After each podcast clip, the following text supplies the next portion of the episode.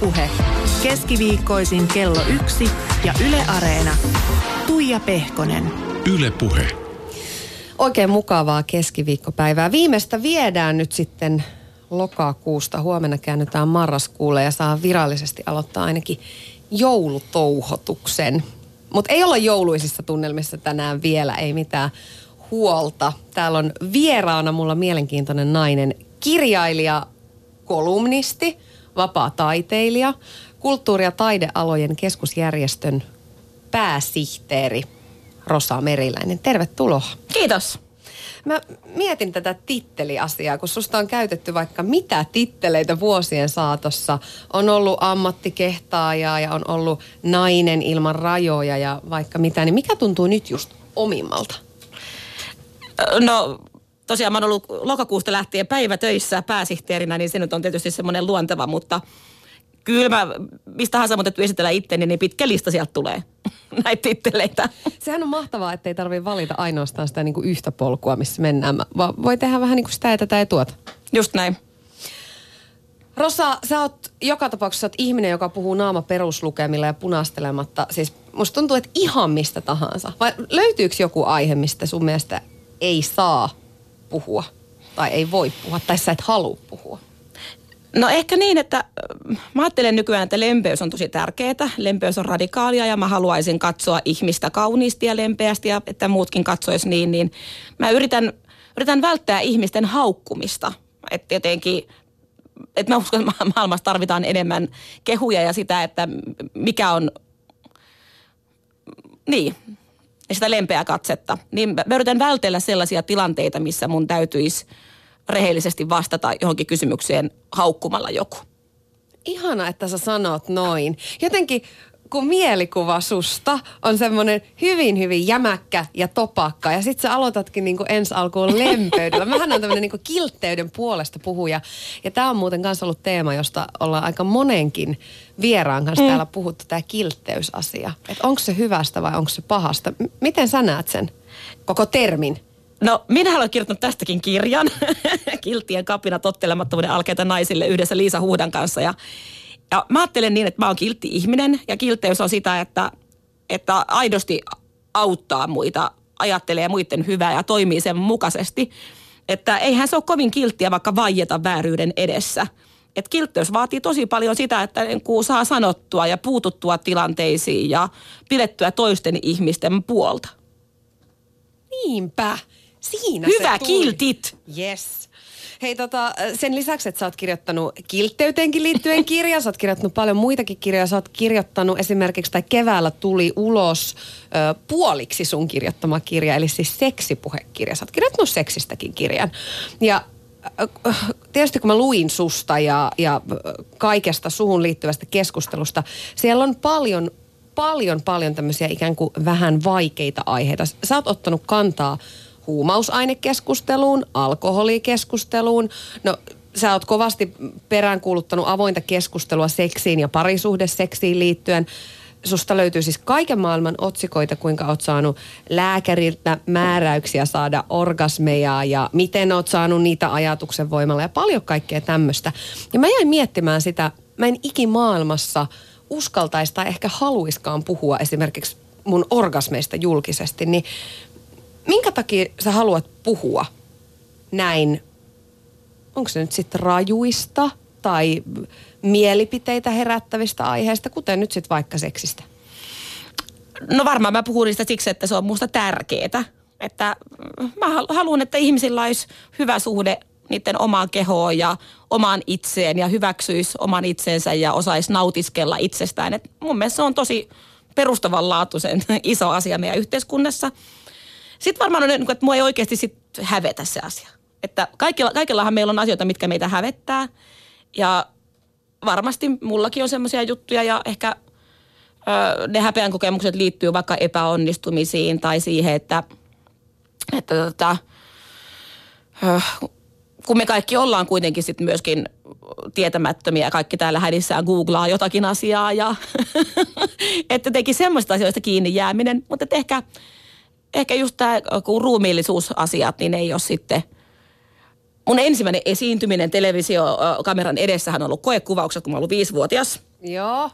Ja haettiin pikkuprinssin rooliin esiintyjää Tohloppiin silloiselle TV2. Ja mä olin sen koko koekuvauksen ajan, istuin niin kuin nytkin jalat haaraan, että pikkuhousut näkyy, mutta silloin vielä jotenkin niin kuin näyttävämmin. Tässä on pöyntä nyt sille edessä, että mä en suoraan häveliäisyys pöytä sinne Tuijan päin. Mä olin sanonut, että pikkuhousut näkyy ja mä olin syönyt räkääni koko sen koekuvauksen ajan. Ja sitten ohjaaja oli palkannut mut sillä perusteella, että tyttö ei selvästikään jännitä kameraa.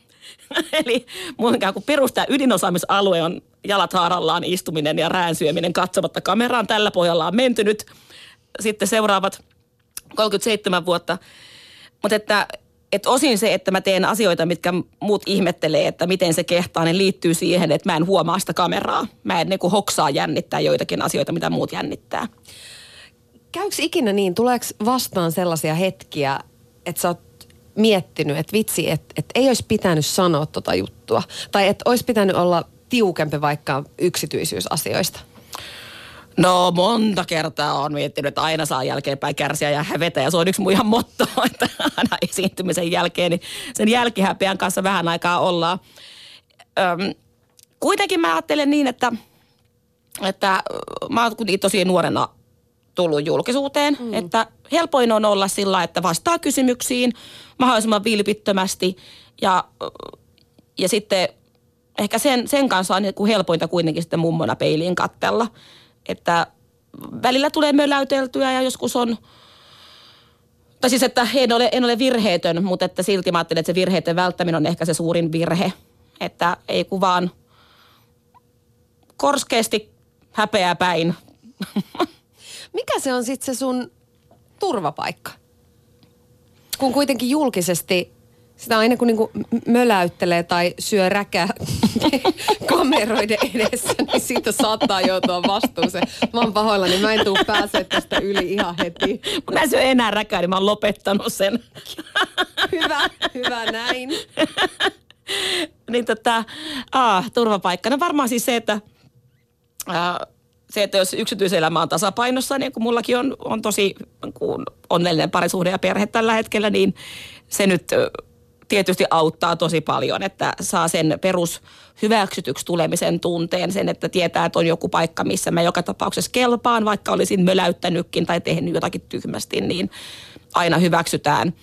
Ja varmaan sen oman perheen lisäksi myös se, että mulla on onnekseni tosi paljon todella pitkäaikaisia ystäviä. Että mulla on ihan kun viimeksi maanantaina kävin lounaalla mun perhepäivähoitokaverin kanssa, joka on ollut mun hyvä kaveri siitä pitäen. Että mulla on ihmisiä, jotka on nähnyt mun kaikenlaiset vaiheet elämässä, niin siitä tulee myöskin tukea ja turvaa ihan eri tavalla kuin jos oma aikuisystävien piiri olisi kaikki samasta työmaailmasta. Niin, tietää, että tässä nämä on aina ollut ja tulee olemaankin. Just näin. Ja kun mulla on siis todella semmoisia niin hyviä ystäviä, että on välillä, mä oon mennyt niin kuin uran nousu kiidossa jossakin, että en ole muistanut pariin vuoteen pitää huolta näistä ystävyyksistä, eikä he ole silti mua hylännyt. Että mulla olisi just kaveri, on jotenkin niin noloa. Mä en ole edes tajunnut, että me oltu 2 vuoteen nähty. Joo. Sitten mä soitin silleen niin kuin puheluilla, että moi, löytyy sulta himmasta toi kokkivaras vaimojen rakastaja elokuva? Ei. Okei, ei sit mitään, moi.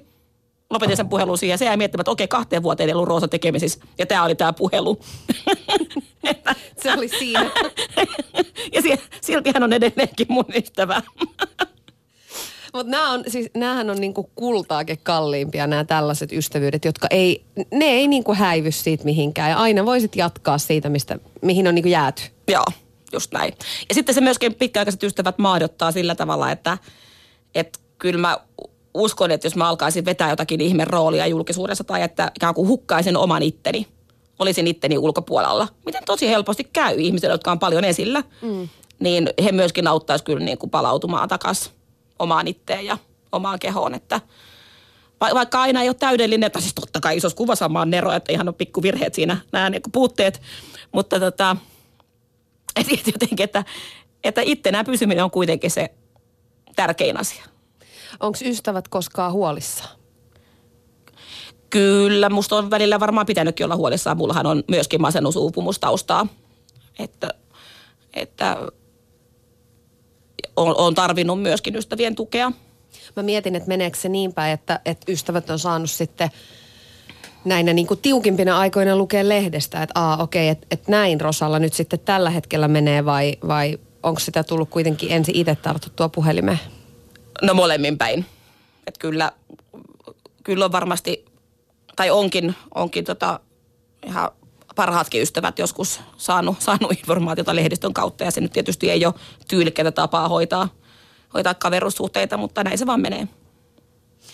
Puhutaan, Rosa, tähän väliin vähän häpeästä, kun moni ihminen kokee, siis sehän rajoittaa meitä ihan hirveästi, kun me koetaan häpeää niin kuin monista tosi luonnollisistakin asioista ja inhimillisistä asioista. Viimeistään siinä vaiheessa, kun mennään johonkin intiimiin, niin sit se ainakin tulee. Missä menee sun häpeän rajat? Milloin sua hävettää? No, sellaiset tilanteet, mitkä, kun mä tosiaan yritän olla, kun mä en haluaisi olla ihmisille ilkeä, niin jos mä oon ollut, niin se kyllä mua hävettää. Että jos on nälkäisenä, turhautuneena tiuskinut ihmisille, niin se mua hävettää. Ja mutta että semmoiset ikään kuin nolot tilanteet, niin ne on musta vaan sillä aikaa, että mahtavaa, taas tuli yksi anekdootti lisää kerrottavaksi, että sehän on paras lahja ystäville heti champagnen jälkeen, kun voi kertoa taas uuden nolon kakkatarinan itsestä tai jotain. Hei, miten sä oot oppinut tuohon? Oot sä ollut aina noin hyvällä tavalla häpeilemätön? Minä syytän hyvää kotikasvatusta. Äitini Anneli Ranta on paljon panostanut kasvatuksessaan mantraan, ei pidä ajatella mitä muut ajattelee. Ja on opeteltu ihan konkreettisesti sitä, että miten käyttäydytään omituisesti kaupunkitilassa niin, että muut ihmiset alkaa katsoa ja tuijottaa ja sitten jotenkin, että se on mahtava juttu. Että mulle ei kyllä koskaan ole kotona sanottu, että älä nyt ihmiset katsoo, mitä ne nyt aattelee. Että päinvastoin on kannustettu nousemaan esille ja hassuttelemaan ja myöskin sitä itselleen nauramisen jalotaitoa, niin myöskin on saanut siitä kaikilta vanhemmiltani hyvää esimerkkiä. No, sä oot mukana esimerkiksi tämmöisessä feministisessä ajatushautomon hatussa, joka on noussut otsikoihin muun muassa järjestämällä feministisen kiroiluiltaman.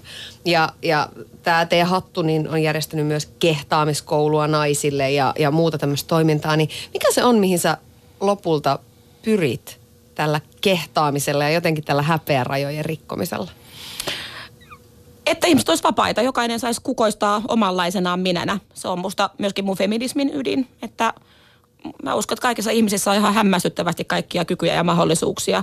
Ja jos meitä ei nujerrettaisi ja pienennettäisi ja latistettaisi semmoisella turhilla häpeän kokemuksilla, kun miten se on jotenkin niin musertavaa. Mä olin toissa vuonna mukana semmoisessa ehkä ihanimmassa hankkeessa ikinä. Lastenkulttuurikeskusten liitto veti semmoisen isot hankkeen itsenä olemisen tärkeydestä, missä ysiluokkalaisille kaikille jaettiin Chimamanda Ngozi Adichien kirja, miksi kaikkien pitäisi olla feministejä, ja sitten siihen liittyen erilaista oppimateriaalia. Ja yksi materiaalipaketti oli sitten semmoisia postikortteja, missä oli tsemppilauseita.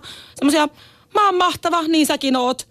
Sä oot just hyvä noin, mäkin oon. Mä oon ihana, säkin oot. Ihan tosi ikään kuin yksinkertaisia perustsemppilauseita. Tämä oli hienoa, että opettajat jakaa niille ysiluokkalaisille. Ja mä olin Educamessuilla esittelemässä niitä materiaaleja, niin opettajat hamstras niitä, itkivät, halasivat mua itkien ja sanoivat, että nämä on niin tärkeitä viestejä hänelle ja hän laittaa nämä kotonaan esille ja huoneen tauluksi ja opettajan huoneeseen. Ja jotenkin, jos ajattelee keskikäisiä naisia, jotka on yhdessä Suomen arvostetuimmassa ammatissa, että miten, no ensinnäkin, että töissä olevia ihmisiä arvostetuissa ammatissa. Ja heillä on semmoinen syvä kokemus siitä, että heitä ei arvosteta, he ei tule nähdyksellä sana, kun he on, heille ei ole sitä hyväksytyksi tulemisen kokemusta, eikä riittävästi saa kehuja elämässään. Niin entäs sitten kaikki muut, jotka oikeasti on niitä, jotka ei tule nähdyksi ja joiden oleskelu näyttää muiden ihmisten silmää aina asiattomalta. Ja ne mä yksinkertaisesti uskon, että tässä ihmiskunnassa on niinku, meillä olisi kaikilla paljon suurempi mahdollisuus, jos me pidettäisiin enemmän toistuvia puolia ja annettaisiin ihmisten olla erilaisia omia itsejään. missä vaiheessa tässä niin kuin menee mönkään? Koska noihan on niin kuin ongelmia, jotka koskettaa aika lailla kaikkia ihmisryhmiä. Niin onko meidän yhteiskunta mätä vai ollaanko me ihmiset yksilöinä niin kuin liian ehkä yksilökeskeisiä vai mistä tämä tulee? Aika iso kysymys tietysti. Niin, no mä ajattelin, että siinä on jotakin hyvääkin siinä asiassa, että se kertoo ihmisestä myös kaunista asiaa, että ihminen on sosiaalisesti tosi herkkä olento, että eihän meidän kenenkään itsetuntemus ole niin kuin yksin kunnossa. Sen takia, että ihmiset tulee toimeen keskenään, kun me mietitään, mitä muuta ajattelee. Että semmoiset, jotka myöskin kokee sosiaalisissa tilanteissa valtavasti häpeää tai on tosi herkillä sen suhteen, että tykätääkö heistä vai ei, niin he on myöskin semmoisia hyviä puntareita. Tai se on myöskin, että kun se on meidän kyky ajatella, asettua toisten ihmisen asemaan ja kuvitella toisten mielipiteitä. Että se on niinku, se on myöskin tavallaan kaunis asia. Mutta jos se on semmoinen halvaannuttava, että sitten ei uskalla toteuttaa itteensä ja soimaa itseään niin kuin ihan tavallisista asioista ja vaikka jättää väliin oman unelman toteuttamista tai ei uskalla tavoitella omaa nautintoaan, että niin kuin vaikka seksiin liittyen, että on tosi yleistä Suomessa, että naiset tyytyy tosi paskaan seksielämään. Anteeksi, saako yleensä sanoa paska, mutta nyt meni. Meni jo. Ei voi ottaa takaisin suorassa lähetyksessä. Toi on aika veteen piirretty viiva, nimenomaan kun miettii sitä, että milloin se on sellaista hyvää jotenkin toisen asemaa asettumista ja ehkä sitä kiltteyttä ja huomioon ottamista. Ja milloin se menee niin kuin liian pitkälle? Se on tosi vaikeaa se rajanveto. Kyllä, mutta onhan niin kuin yhteiskunnassa myös ihmisiä, jotka ei ajattele toisia. Niin jotka niin kuin painaa tuolla melemään aivan kuin heillä olisi oikeus kaikkeen. Eikä se ole musta mikään tavoiteltu tila, että musta on vaikka itse on opetellut tosi paljon esiin astumista ja tilan ottamista ja meillä myös kehtaamiskoulussa, niin meillä on yksi läksy, mitä me annetaan aina ihmisille, että seuraavan kerran, kun kulkee joitakin tosi vilkasta jalkakäytävää pitkin, että on paljon ihmisiä, tai vaikka rautatieasemalla, että kävelee sellainen pitkän pätkän niin, ettei väistä ketään. No totta kai siis järkeä käyttää, että jos siellä tulee, jotta haluaisi keilata taaperoita ja ne tappaa mummoja, mutta siis järkeä käyttää, että ei väistä ketään. Ja katso, minkälaiset tyypit kävelee päin. Tässä yhteiskunnassa on ihmisiä, jotka on tottuneet, että heidän ei tarvitse ikinä väistää ketään. Eikä sekään ole oikein. Tavallaan kyllähän meidän kaikkien pitäisi oppia katsomaan vähän muitten perään, pitää toisten puolia. Rosa, mä soitin sun ystävälle, Laturin Panulle. Ja mä pyysin häntä vähän kuvailemaan sua, niin kuunnellaan mitä Panu sanoi. Mä kuvailisin niin kuin, että Rosa on erittäin aikaansaava, erittäin rohkea. Ja hänen kanssaan on helppo tehdä asioita, joita muiden kanssa ei pysty tekemään. Eli voidaan tehdä aivan hulluja ideoita ja toteuttaa ne myös. Eli arvostan Rosaa siinä hänen tällaisen niin kuin rohkeudesta lähteä tekemään asioita. No rohkeutta hänestä todellakin löytyy monellakin tavalla. Niin minkälaista rohkeutta sä Rosa Meriläisessä eniten näet? Mä näen juuri sitä, että uskalletaan lähteä tekemään asioita, joita moni muu ei välttämättä uskalta. Ja uskalletaan lähteä tekemään asioita siten, että niitä ei ole valmisteltu valmiiksi, vaan katsotaan, mihin päädytään. Ja tämä on yleensä se, millä saa parhaat tulokset aikaiseksi. Että ei tarvitse liikaa miettiä, vaan tehdään ja katsotaan, mitä tulee ja korjataan sitten asioita. Ja tässä Rosa on niin kuin vahvimmillaan. No sä oot varmasti ystävän näkökulmasta ja roolista nähnyt myöskin sen, että minkälaisiin hässäköihin nämä välillä johtaa nämä tämmöiset rohkeuden teot, niin miten tommosissa tilanteissa sitten Rosa käyttäytyy ja toimii ja ikään kuin sieltä aallon pohjaltakin nousee? Nehän on aina vaikeita tilanteita, mutta se, että kyllä se sieltä mun mielestä Rosa on aina noussut sillä kuitenkin niin kuin hyvin positiivisella asenteella, että jokaisesta asiasta voi nousta ja jokaisesta asiasta voi oppia, mutta jokaisesta asiasta pääsee eteenpäin. Osaatko vastata kysymykseen, että mikä on kaikista rohkein teko, minkä hän on tehnyt? Se on vaikea kysymys, kun niitä on niin paljon, mutta kyllä mä sanoisin, että kaikista rohkein teko, minkä Rosa on tehnyt, on se, että kun hän silloin 23 vuotta sitten lähti kansanedustaja vireinen varapuheenjohtajaksi ensisijaisesti kansanedustajaehdokkaaksi ja sitten omalla persoonallaan tuli kansanedustajaksi sellaisen, että hän ei muuttunut siinä miksikään ja se on mun mielestä niin kuin ehkä se rohkein teko. Uskaltaa asettaa itsensä julkisuuteen sellaisena kuin hän on. Yle Puhe. Siinä kuultiin, Rosa Meriläinen, sun hyvää ystävää. Mä olen tippalinssissä täällä. Kiitti, Panu! Panu Latturi puhui susta tosi kauniisti. Joo, ja Panu on myöskin näitä tehdään ensin, mietitään sitten tyyppejä. Eli kumpikaan ei jarruta silloin, kun te olette yhdessä. Joo, aina saa helpommin anteeksi kuin luvan. Mikä on rohkein asia, mitä sä oot sun elämässä tehnyt? Mitä sä itse sanoisit tohon? No kyllä mä ehkä vähän ajattelen samaa kuin Panu, että se, että on nuorena lähtenyt politiikkaan, niin se on tosi rohkeata. Että siinä asettaa itsensä alttiiksi ihan eri tavalla kuin missään muussa julkisessa hommassa, koska siinä joutuu tekemään koko ajan niin isoja valintoja muiden ihmisten puolesta ja muiden ihmisten edessä.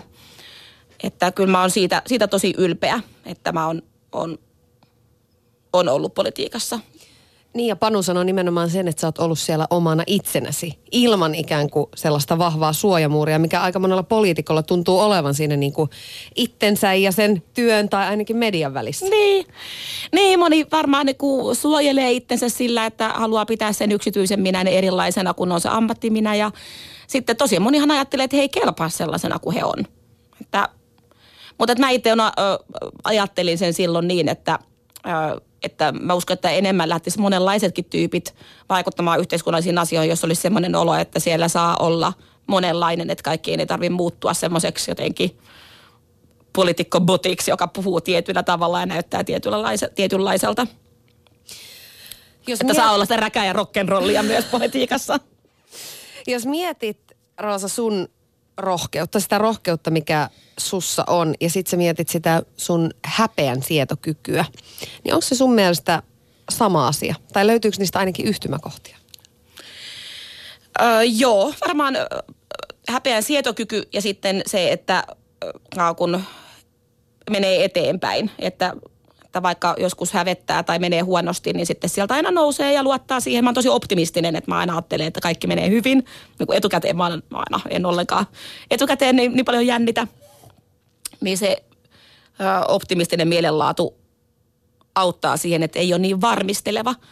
Että pessimisti helpommin just niin kuin suunnittelee kaiken kuoliaaksi ja ettei vaan mitään riskejä tule otetuksi. Ja siinä sitten helposti tulee kavennettua myöskin omaa persoonaa. Kuinka paljon rohkeutta vaatii sun mielestä tänä päivänä olla suorapuheinen, sanoa asiat ääneen? No varmaan just se, että kun kaikki sanat melkein jää jonnekin talteen, niin ne huonot möläytykset, niin ne kävelee vastaan ja ne voi saada aikaan niin kuin massiivistakin palautetta. Niin varmaan se tekee joistakin ihmisistä varovaisemman, että... Mutta ainahan ihmiset on pelännyt virheitä ja aina ihmiset on pelännyt sitä, että mitä muuta ajattelee, että vaikea sanoa. Onko vielä sellaisia asioita, joissa sä toivoisit rohkeentuvas lisää, kun elämä menee eteenpäin? Ootko se nyt ikään kuin jo siellä niinku huipulla ja tää riittää vai voiko vielä mennä eteenpäin? No kato, kun mähän aion tulla siis isona semmoiseksi tosi viisaaksi vanhaksi naiseksi, jolla on semmoiset... valtavat viuhkanmuotoiset naururypyt tuossa silmäkulmassa ja sitten mä sanon semmoisia aika niinku jylhiä totuuksia. Mahtavaa, ihmiset uskoo. Niin, jotenkin semmoinen, että mä olin jossain vaiheessa, mä olin tosi läheinen ton edesmenneen europarlamentin Matti Vuoren kanssa ja Matti opetti mulle jotenkin, että ei pitää käyttää semmoisia pikkusanoja niin kuin kiva ja ihana, vaan pitää opetella puhumaan sillä lailla, kun suurmiehet puhuu. Tämä on ainoa vaihtoehto, tämä on ehdottoman tärkeää. Jotenkin laitan ihan kuin tosi suureellisesti, niin tämän suureellisuuden tiellä, niin mä aion vielä siis kohotan aivan siis Vuoren päälle. Mahtavaa. Tämä on niitä harvoja hetkiä, kun mä taas toivon, että täällä olisi kamera, ja toi olisi saatu taltioitua tää sun liikehdintä, kun sä kohoat sinne suureellisuuden torniin. Ihan mahtavat suunnitelmat. Ainoat oikeat suunnitelmat. Nimenomaan! Yle Puhe. Keskiviikkoisin kello 1 ja Yle Areena. Tuija Pehkonen. Ja täällä on vieraana Rosa Meriläinen. Mennään tässä vaiheessa vähän historiaan. Sä oot syntynyt 31. joulukuuta 75 Tampereella. Kyllä. Mitkä on sun vahvimmat lapsuusmuistot sieltä? Mulle tosi tärkeä lapsuuden paikka on ollut Rauhaniemen ranta, Rauhis, missä myöskin sitä aikuisena on käynyt talviuimarina paljon, mutta että lapsuuden kesät tullut lutattua siellä. Myöskin heikoilla jäillä ennen vanhaa oli tämmöinen kiva tapa, että lapsia ei sillä lailla kytätty, että sai mennä hengenvaaraan ihan rauhassa, mikä on tietysti kaikkein hauskinta. Ehkä tämmöinen hyvin allegorinen, symbolinen oppimiskokemus sieltä Rauhaniemen rannasta. Mulle tuli kerran, tämä liittyy myöskin kehtaamiseen, mistä on puhuttu aikaisemmin tässä haastattelussa. Mä tuli kakkahätä. Mä jotenkin en kehannut kysyä, että missä täällä on vessa, kun mä olin aina käynyt pissalla siellä järvessä niin kuin muutkin lapset. Ja ehkä aikuisetkin. Ja ehkä aikuisetkin. No joka tapauksessa tuli siis kakkahätä. Ja mä ajattelin, että mä menen kakallekin sitten sinne järveen, että mä saan sen varmaan tuosta uimapuvun lahketta sillä lailla venytettyä. Eikä mä ollut ollenkaan tajunnut, että voi käydä, mä olin 8-vuotias siis. Mä en ollut ollenkaan tajunnut, että kakka voi kellua. Mä tein tietysti se mun pökälle sitten plumpsahti pintaan. Ja mä lähdin aivan hädissäni uimaan sitä kakkaani pakoon. Mutta se jotenkin se veden imu toimii, että se lähti kakka seuraamaan mua vähän kuin torpeedona. Sitten mä uin siellä ees taas, että se kakka seuraa mua. Mutta lopulta mä harhautin oman kakkani sukeltamalla. Ja tää opetus tässä tarinassa on tietysti se, että tiukassakin tilanteessa voi selvitä. Tiedätkö, mun täytyy sanoa, että tää on niitä hetkiä elämässä, joita en ikinä olisi uskonut, että vastaan tulee. Että Meriläinen kertoo täällä suorassa lähetyksessä, kuinka on uinut omaa kakkaansa pakoon. Mutta tämä on ilmiselvästi sellainen niin kuin ainakin lapsia koskettava aihe, koska Hesarissa oli, ei taida olla montaakaan päivää, kun siellä oli lasten kysymyksenä, että miksi kakka joskus kelluu. Mm-hmm. Joo, joku muukin on ehkä törmännyt tähän samaan ikävään tilanteeseen.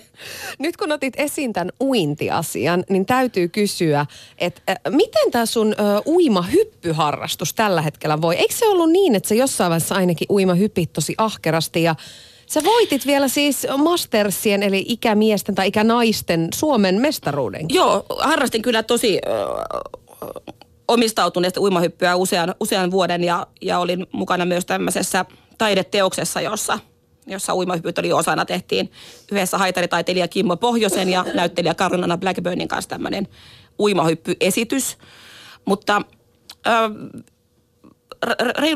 vajaa pari vuotta sitten, kun oli toi mulla ero ja miehenvaihto, muutto Helsinkiin, tosi paljon niin isoja asioita elämässä, niin oli jotenkin voimavarat vähissä ja mä totesin, että mä en kestä enempää nyt pelkoa ja kipua. Että mä tarviin jonkun semmoisen harrastuksen, jossa mun ei tarvii ylittää itteeni niin voimakkaasti.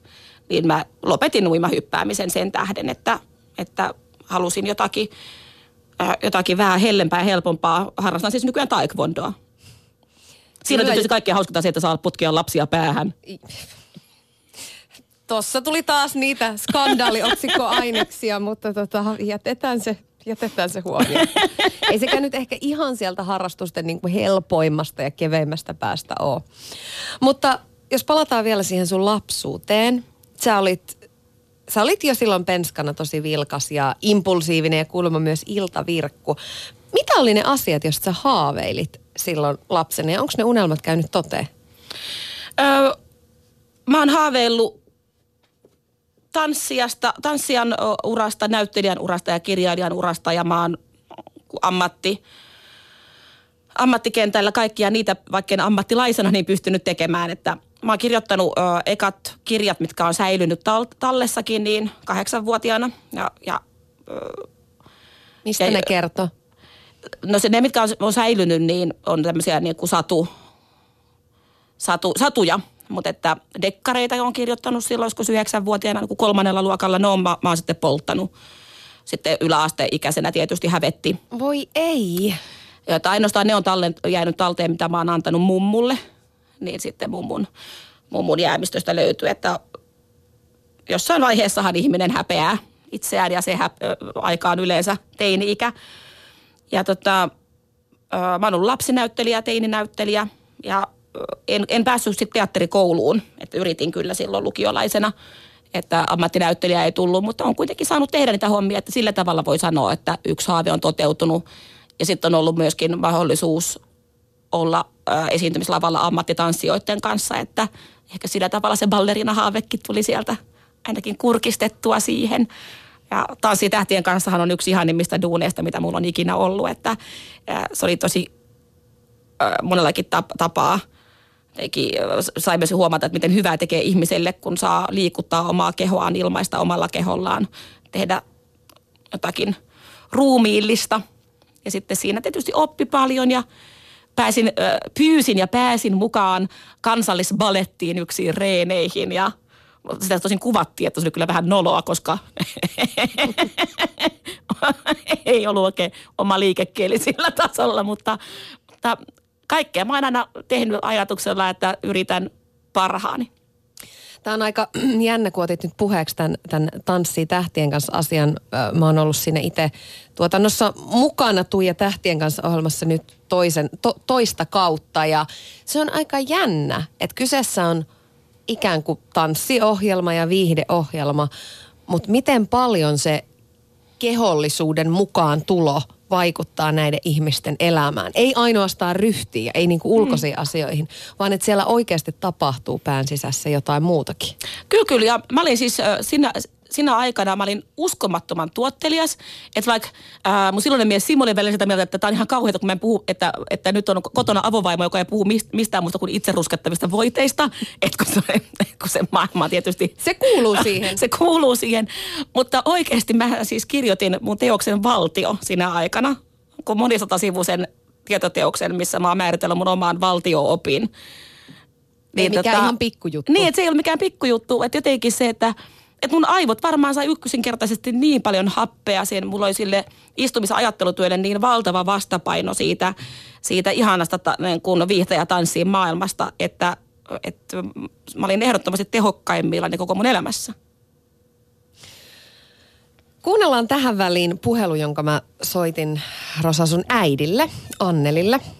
Mä kyselin nimittäin, että mitenkä voimakas tahtoisuus ja päämäärätietoisuus, niin miten ne näkyy siinä pikkurosassa? No kyllähän se on ollut tosi päämäärätietoinen ja voimakas lapsi myöskin, että mitä se päätti tehdä, niin kyllä se aina teki, että kyllä nuo piirteet on ollut olemassa ja semmoinen rohkeus, niin kuin ihan myöskin muistaa just koululaisena ja ehkä esikoulussakin sitten, että toisaalta sitten myöskin se, että meillä annettiin mahdollisuus olla semmoinen kun on, että tuettiin sitä. Noihan on mahtavia piirteitä, mutta onko äitinä koskaan kauhistuttanut, että kun tyttö menee niin suuna päänä kohti omia päämääriään? No ei se kauhistuttanut oikeastaan, mutta silloin kun se oli ihan tuommoinen parivuotias, kun silloin oli tosiaan ne jalat oli vähän niin kuin semmoiset hyrrän näköiset, kun se paino menemään niin hurjaa vauhtia vaikka alamäkeen, niin me aina... Isän kanssa sitten katsottiin kauhulla, että mitenköhän tuossa käy, mutta eipä kielletty kuitenkaan ja koskaan ei kaatunut. Et hurja meniä se on ollut, mutta ei sitä ole toisaalta niin kuin varoitettu sillä tavalla, että älä mene ja älä juokse ja älä kiipeä ja älä tee sitä, älä tee tätä, että kyllä me ollaan annettu mennä. No teillä on tosi läheiset välit Rosan kanssa edelleenkin, mikä on siis ihanaa, mutta se on vähän valitettavankin harvinaista suomalaisissa perheissä, kun eletään aika tämmöistä yksilökeskeistä aikaa, niin kerro vähän siitä, että minkälaista se on se teidän yhdessä oleminen? No se on hyvin monenlaista, siis matkustamista, olemista arjessa. Ja nyt esimerkiksi isoin juttu on se, että kun mehän ollaan oltu Tampereella ja asuttu lähekkäin, ja siinä on tietysti helppo pitää yhteyttä. Ja nyt kun Rosa muutti Helsinkiin ja me jäätiin Tampereelle, niin kyllä siinä nyt kävi niin, että me muutetaan Helsinkiin. Että ei me pystytä olemaan erossa, kun on tottunut siihen, että voidaan aina olla apuna kaikin tavoin ja muutenkin se, että se tapaaminen ja yhteydenpito on ihan erilaista, kun ollaan samalla paikkakunnalla. Että sen huomasi heti, että siitä tulee niin isoja haasteita, että että me haluttiin sitten tulla perässä. Me ollaan vähän niin kuin kiviriippana. Ja nyt tosiaan kun lapsenlapsi aloitti harrastaa taekwondoa, niin mehän just päätettiin, kun mä olin kisoissa tuossa lauantaina hänen kanssaan, niin että me aloitetaan sitten vuoden alusta kanssa taekwondoa uutena harrastuksena. Että tämmöistä yhteydenpitoa tämä on meillä. Että kyllä sitä niin haluaa olla toisen elämässä läsnä. Anneli, miten te olette onnistuneet luomaan näin lämpimän ja jotenkin toimivan suhteen? Onko se ollut aina sellaista? No ei. Et kyllä murrosiässä oli meillä aika hurjia vaikeuksia, että me oltiin aika vaativaisia ja vähän sellaisia niin kuin sitten siinä vaiheessa niin kuin pelokkaita vanhempia, että et kyllä me siinä oltiin tukat kotiintuloajat ja kaikkea tämmöistä, että ei oltu niin sanottuja kivoja vanhempia siinä vaiheessa. Et kyllä oli vaikeita aikoja siinä. Ja tietenkin siinä vaiheessa tämä Rosan omapäisyys ja semmoinen rohkeus, niin kyllähän siinä sitten vähän niin kuin tahdot osu vastakkain aika pahastikin välillä. Mutta semmoista on elämää. Yle Puhe. Siinä kuultiin Annelia, Rosa Meriläinen, sun äitiä. Minkälaisena itse muistat sun teiniajat? Ne on tietysti harvalle helppoja vuosia. Niin, ei, mä oon ollut kyllä ihan mahdoton, että on ollut tottelematon ja tehnyt myöskin asioita, mitkä varmasti on vanhempia ja syystäkin huolettanut, että kuuluu siihen kosteisen sukupolveen, että on siis ryypännyt tosi paljon teininä, alaikäisenä ja sehän on niinku riskin paikka ja lintsannut koulusta ja häiriköinyt koulussa ja on varastellut ja jäänyt siitä kiinni kotona myöskin, että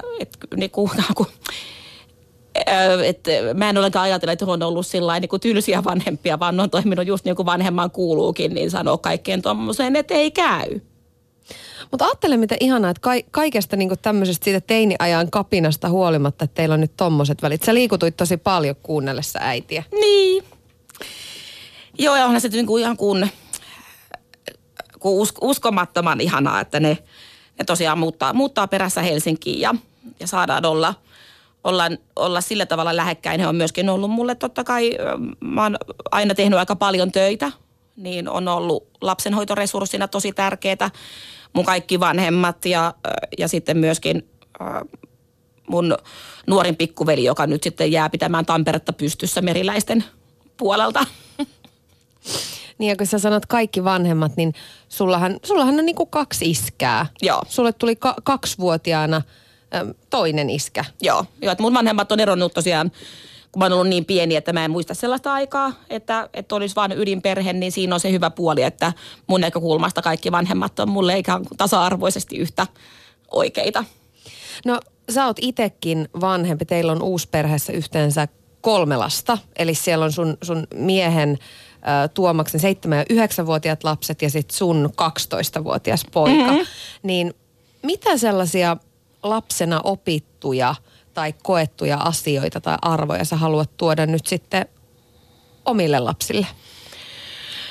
No mä en ehkä, no on mulla varmaan jotenkin kasvatusperiaatteita. Mä on tämmöinen kulttuuri- ja taidemyönteisyys on tosi tärkeää, että jos joku lapsi soittaa nokkahuilua, vaikka se olisi sietämätöntä, niin kenenkään soittoja laulu ei saa keskeyttää, että se on ikään kuin semmoinen pyhä asia. Meillä Auri käy vielä pianotunneilla, että vaikka kuinka rasittaisi kuunnella joskus sitä, niin se on vaan niinku semmoinen, kun se on ykköstärkeää, että meidän perheessä saa aina laulaa ja ylipäänsä semmoista niinku metelöintiä en ole meille. Multa ei ole rajoitettu, niin en halua myöskään lapsilta rajoittaa. Ja lapset saa keskeyttää, aikuiset. Mun mielestä semmoiset hierarkiat niin ei ole tarpeellisia. Yhteiskunta on semmoinen, että esimerkiksi tyttöjen on erittäin tarpeellista oppia keskeyttämään, koska tyttöjä ja naisia keskeytetään koko ajan. Ainut tapa, millä saat äänes kuulevin monessa paikassa, on se, että alat puhua päälle. Muistan semmoisen esimerkiksi, mä siis oikeasti arvostan Paavo Lipposta tosi paljon, musta hän on hieno valtiomies, mutta oltiin kerran semmoisessa lounastilanteessa, missä Lipponen kertaan oli silloin eduskunnan puhemies, kertoi pitkää juttua, jotenkin, että oikein se punchline ei sieltä lähtenyt tulemaan, niin mun lähti oma mieli harhailemaan, mä en ole katsoa assosioita, on aivan omia juttuja, ja sitten mun tuli mieleen, kun hyvä storia, aloin puhua päälle. Ja mä muistan ikuisesti sen Lipposen ilmeen, kun se katso vähän niin kuin olisi niin kuin lapselta tikkari napsattu suusta jotenkin, että mitä tapahtuu. Tällaiset, että kukaan ei ollut enää vuosikausia selvästikään keskeyttänyt sitä. Ja kyllä mun mielestä maailma on semmoinen, että kaikkia joskus kuuluukin keskeyttää. Aika hyvin sanottu. Tietysti, niin, nämäkin on, tiedätkö, mä aina mietin, kun nykypäivä on kuitenkin sellainen, että paljon puhutaan naisten voimaannuttamisesta ja feminismistä ja niin kuin tottelemattomuudesta ja tällaisista asioista. Että siinäkin, niin aika tarkkana saa olla, että milloin ja missä ja miten, ettei sit tuu ihan hirveästi kuraaniskaa. Niin, ja varmasti joskus tullut varmasti joskus on myöskin aidosti käyttäytynyt huonosti ja olisi pitänyt käyttäytyä paremmin, mutta mun mielestä silti pienemmän pahan tie on se, että ottaa sen oman tilansa. Ja mulla on ollut kaikkia semmoisia periaatteita omalta kohdalta, vaikka semmoisia, että mä joskus, että on opetellut sitä, että mulla on oikeus mennä ensin eteen ja keskelle siinä, missä muutkin. Mä 6-vuotiaana päätin, että mä menen aina eteen ja keskelle, jos on mahdollisuus. Vaikka koulussa, luokassa tai mistä tahansa tilanteessa. Ja on noudattanut sitä periaatetta siitä pitäen. Sitten eli aika pitkään jo. Joo. Ja sitten sit mä oon ottanut semmoisen periaatteen alle 20-vuotiaana, että jos tulee kysymys, että onko kysymyksiä vai kommentteja, mä nostan heti käden pystyyn ennen kuin mä ehdin miettiä, että onko se mun kysymys tai kommentti hyvä. Koska ihmisille alkaa tulla kaikkia itseepäilyksiä siinä kohtaa. Että ei, mä en anna itselleni siimaa, että varmasti mun näkemys on ihan yhtä tarpeellinen kuultavasti kuin kenen tahansa muunkin. Että aina lapa pystyy heti. Ja sitten semmoinen periaate, millä on harjoitellut sitä tilanottoa, että jos jossakin on seisova pöytä, niin mä aina avaan sen. Ja sitten mä kerroin kerran, mut oli plaseerattu yhdessä paikassa, niin silloin se tasavallan presidentti ja Tarja Halosta vastapäättäjä. Sitten mä kerroin, että mulla on tämmöinen periaate, että mä avaan aina seisovan pöydän, jos on, paitsi jos paikalla on tasavallan presidentti.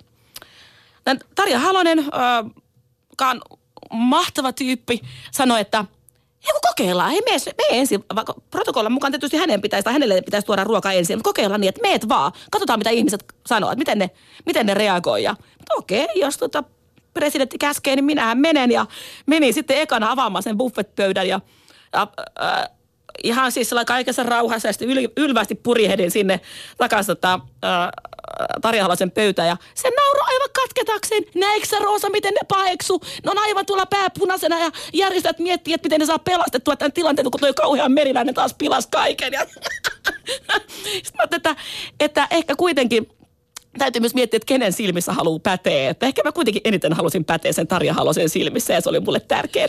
Ihan mahtava tarina. Yle Puhe. Keskiviikkoisin kello 1 ja Yle Areena. Tuija Pehkonen. Ja täällä on tarinoimassa mun kanssa Rosa Meriläinen. Palataan vielä vähän menneisiin. Puhutaan vähän sun töistä. Sä oot ollut kansanedustajana, toimit Vihreissä 2003-2007 kansanedustajana. Noihinkin aikoihin sä olit tosi aktiivinen toimija ja räväkkä. Sun minihameesta puhuttiin ja vittu haisee hyvälle rintamerkistä. Ne herätti hämmennystä ja ärsytystä. Mä en oikein tiedä, miksikä sitä nyt sit sanois. Mutta meneekö se niin päin, että sä haluat räväyttää ja herättää keskustelua vai vedät sä jotenkin skandaaleita puoleesi? No varmaan molempia, että kyllä mä varmaan jotenkin keskustelun avauksia on tehnyt ihan tahallani, että se rintamerkki ei vaan ilmestynyt sinne. Niin, no, mutta se rintamerkin osalta, niin mä olin käyttänyt sitä siis monta vuotta. Mä oon ollut toiminut semmoisessa akkaryhmässä, jonka vanha nappi se oli. Että en mä ollut jotenkin ajatellut, että se tulisi julkiseksi tai että kukaan siitä mieltänsä pahoittaisi. Että se on sellainen rintanappi, mitä mä olin käyttänyt pitkään. Että sillä tavalla se niin kuin kohun oli vahinko, että mä en osannut sitä ennustaa, että siitä tulee sanomista.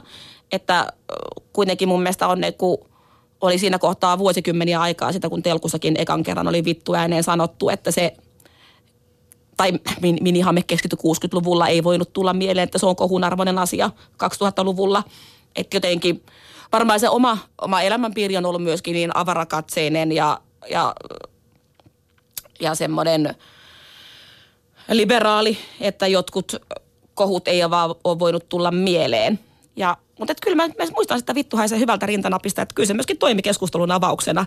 Yksi lestadiolainen keskustalainen kansanedustaja, mieskansanedustaja tuli mun luokse silloin eduskunnassa, pysäytti mut portaissa ja sanoi, että hän on, Rosa, miettinyt sitä sun rintanappia, että Sähän varmaan tarkoitat sitä sillä, että ei teidän naisten pitäisi joutua häpeämään teidän kehoa, että siinä ei ole mitään rumaa ja pahaa, eikä se ole sellainen asia, millä pitäisi haistatella, vaan asia, mitä pitäisi arvostaa.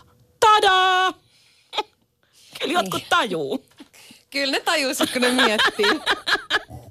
Miten sä koet, että sukupuoli vaikuttaa politiikan tekemiseen vai vaikuttaako se? No kyllähän meillä, kun nämä raha- ja vallan maailmat on edelleenkin aikamiehisiä, mutta ei kokonaan, että kyllä sukupuoli vaikuttaa toisaalta silläkin tavalla, että kyllä mä koen päässeeni eduskuntaan myöskin sen ansiosta, että mä olin nimenomaan nuori nainen.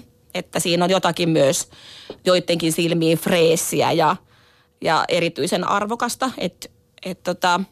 Tietysti toivoisin, että se olisi ennemminkin normi eikä poikkeus.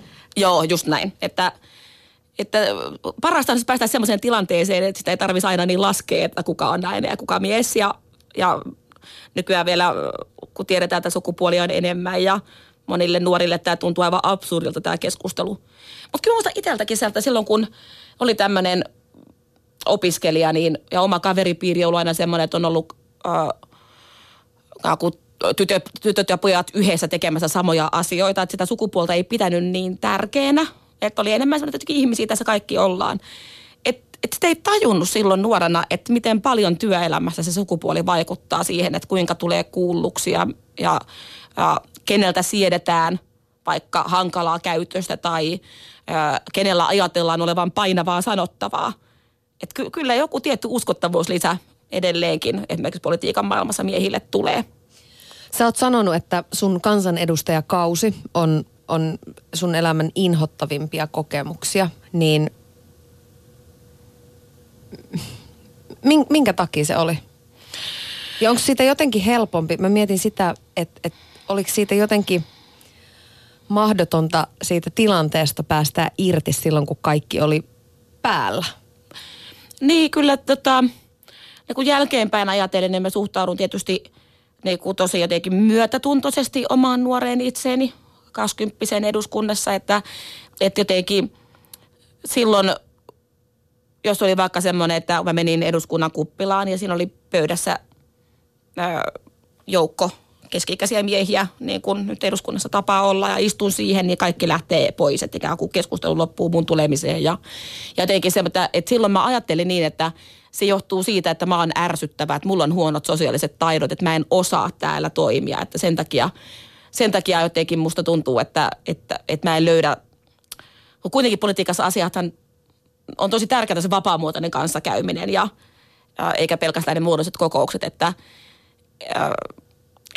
se, että mä koin itse olevani vähän tyhmä ja huono, niin on jälkeenpäin tajunnut, kun itse on tullut keski-ikäiseksi ja muuhun suhtaudutaan ihan kuin normaaliin ihmiseen, että siinä olikin tavallaan tosi paljon siitä kiinni, että mä olin niin paljon nuorempi kuin muut, että muhun ei osattu suhtautua.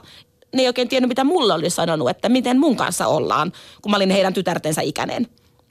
Että ymmärtää sen, että se ei ollut pelkästään mun vika ja mun huonoutta, mutta että silloin se oli tietysti se kun epäonnistumisen ja huonouden kokemus oli tosi voimakas mulla. Ja seurasi vielä pitkään sen jälkeenkin, että koin niinku oleni epäonnistunut just tässä tämmöisessä toisten ihmisten mun puolelleni saamisessa siellä eduskunnassa. Sun kansanedustajan tähän työkauteen, niin siihen osuu sitten kiusaamisen lisäksi muitakin ikäviä juttuja, jotka varmasti niin kuin liittyy ehkä toinen toisiinsa. 2004 tuli työuupumus, se oli kesken sen kansanedustajan kauden, niin siitä on nyt aika pitkä aika. Niin ootko sä oppinut tunnistamaan sun omat jaksamisen rajat paremmin? Joo, mulla on ollut yksi toinen uupumuskausi sen jälkeen, mutta se oli, mä huomasin silloin paljon nopeammin, osasin hakeutua apuun ja että se meni paljon kevyemmällä sitten tuskalla ohi ja mä oon huomannut, että mä herkistyn myöskin, huomaan muissa ihmisissä paljon helpommin uupumusoireet, että kyllä mä ajattelen, koska mä oon myöskin nyt itse työnantajan asemassa, niin ajattelen, että se on mulle ihan hirveän tärkeä oppimiskokemus, että on paitsi se kokemus omasta hauraudesta ja haavoittuvuudesta, niin myöskin tunnistaa niitä merkkejä, että kun alkaa se ilo kairota elämästä ja vaan se, kun riittämättömyyden tunne vaivata, niin mä ajattelin, että se on niinku, että vaikka nyt en voi väittää, että päivääkään en vaihtaisi pois, on siellä muutama, josta voisin luopua, niin kyllä silti mä ajattelin, että se on tosi hyvä kokemus ja itse arvostan niitä ihmisiä, jotka on vähän eri syistä, eri tavoilla niin kompuroinut ja sitten kun noussut sieltä katkeroitumatta. Ja se on varmaan se suurin haaste, ettei niin kuin, ei jää syyttelemään muita, että semmoinen pitää sen positiivisen ja eteenpäin menevän meiningin elämässä, että mä oon nyt 42-vuotias ja voin kyllä kertoa, että tässä meikäläisen ikäluokassa alkaa olla jo tosi monta katkeroitunutta ihmistä, että yritän ajatella niin, että se kun ekolokero yhteiskunnassa tulee täytettyä ilman minuakin. Onko sulla koskaan tullut ikävä takaisin eduskuntaan tai politiikkaan? Ei välttämättä työpaikkana, mutta ehkä vaikutusväylänä. No joo, siis valtahan on ihanaa. Ja valta on se väline, jolla maailmaa muutetaan. Kyllähän mä nykyisessäkin työssä käyn eduskunnassa sitten puhumassa, lobbaamassa, että kyllä mä tykkään maailman muuttamisesta. Että se ei ole minnekään kadonnut, mutta ehkä se semmoinen kuva, että en ole haaveillut enää vaaleissa ehdolle asettumisesta. Että ajattelen siinä, että mä oon oman osuuteni tehnyt. Täällä on puhuttu monien julkista työtä tekevien kanssa heidän saamasta palautteesta ja jopa vihapostista, joka valitettavan usein julkiseen työhön tuntuu myöskin kuuluvan. Niin miten tämä aihe koskettaa sua? No joo, toki huonostakin palautteesta kokemusta, mutta vielä enemmän kyllä hyvästä. Ja se on mä saan tosi ihania tarinoita. Ihmiset lähettää, kertoo sähköpostissa vaikka koko elämän tarinansa. He haluaa jonkun, joka kertoisi eteenpäin sen, että yksi nainen kertoi, että hänellä oli ollut ihan kiva, mutta semmoinen parisuhde monen 10 vuoden ajan, missä kun hänen omat tarpeet ja hänen nautinto ei ollut tärkeää. Ja sitten hän kypsällä iällä 60-vuotiaana vaihto kumppania ja nyt on yhtä orgasista ilotulitusta. Ja kyllä tämmöisen tarinoita on ihanaa saada olla viestinviejänä tämmöisissä, että ihmiset jakaa itsestään ja on kiitollinen kaikista niistä sähköposteista, mitä saan. Mutta tiedätkö, kun mä kuuntelen sua, vaikkakin tässä nyt vähän näin niin kuin haastattelijan roolissa, niin sulla on tosi voimaannuttava tapa puhua. Et mäkin on ihan niin kuin, tiedätkö, melkein tässä lentoon lähdössä, että mitä kaikkea sitä voi tehdä, kun ei rupea häpeämään turhaa ja täytyy toimia vaan ja mennä eteenpäin. Tää on ihanaa, kiitos. Ihan mahtavaa. Kauniisti sanottu. Tällä hetkellä sä teet töitä tänä vuonna perustetun Kulta-nimisen siis tämmöisen kulttuuri- ja taidealojen keskusjärjestön pääsihteerinä. Niin tähän liittyen sä oot sanonut, tai oikeastaan niin kuin taiteeseen, kirjoittamiseen, lukemiseen, että ne pitää sut yhteydessä sun haurauteen ja sun herkkyyteen. Ja noihän on sellaisia puolia, joita susta ei ainakaan julkisesti ole. Niitä ei ole julkisuudessa kovin paljon nähty. Niin onko susta herkkyys kuitenkin voimavara? On. Se on just se, että on kokonainen ihminen, jolla on myöskin niitä, että elämässä on ollut pettymyksiä tai on asioita, mitkä jännittää tai hetkiä, jolloin itsetunto ei ole aivan niin kuin parhaassa kunnossa tai aina ei reagoi niin kuin haluaisi, että löytää itsestään alhaisiakin puolia ja alhaisia tunteita, niin kyllä mä ajattelen, että vaikka se, että luen tosi paljon kaunokirjallisuutta, että se auttaa siihen, että mä huomaan, että mä pystyn samastumaan kaikenlaisiin ihmisiin, vaikka ne ei olisikaan pelkästään hyviksi, vaan että kaikissa meissä on jotakin niin kuin arvokasta ja silloin minussakin huonoimmillanikin on aina se arvokkuuden ydin. Jotenkin, jos miettii sitä kuvaa, mitä mediassa naisista ja nimenomaan vahvoista naisista maalataan, niin vahva nainen, joka on herkkä, niin se ei ole välttämättä se, joka sieltä niin kuin ensimmäisenä pomppaisi ehkä esiin. Niin, kyllä se menee niin päin, että jos mies itkee julkisesti, niin se on rohkea teko, että hän uskaltaa olla tunteva. Että mun mielestä suomalaisen yhteiskunnan yksi vähän heikko kohtakin on se, että meillä on semmoinen vahvan naisen myytti, että jotenkin, että vahva on semmoinen, joka tulee kädet lanteina paikalle ja jyrää muut. Että kyllä mä ajattelin, että vahvuus on myöskin sitä, että on kosketuksessa siihen omaan haavoittuvaisuuteensa ja uskaltaa... Kaikissa meissähän on se. Niin, ja uskaltaa antaa tilaa muille, että jotenkin, että ei tarvi olla mikään matriarkka, joka komentelee, vaan voi olla se rohkea keski-ikäinen nainen, joka antaa tilaa itseään nuoremmille naisille ja kannustaa niitä eteenpäin. No jos puhutaan kultasta vielä, niin perustajajäseniä on siis Suomen Museoliitto, Finland Festival, Suomen Sinfoniaorkesterit ry ja Suomen Teatterit ry.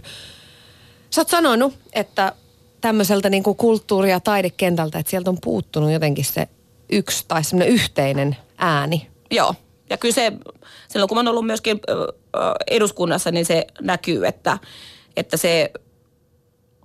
Kulttuurin edunvalvonta ei ole niin tehokasta verrattuna moneen muuhun, jotka kun on ensin keskuudessaan pystynyt sopimaan ne yhteiset tavoitteet. Että mun mielestä kulttuurin rahoitus on aika heikkoa verrattuna siihen, että suomalaiset kuitenkin arvostaa tosi paljon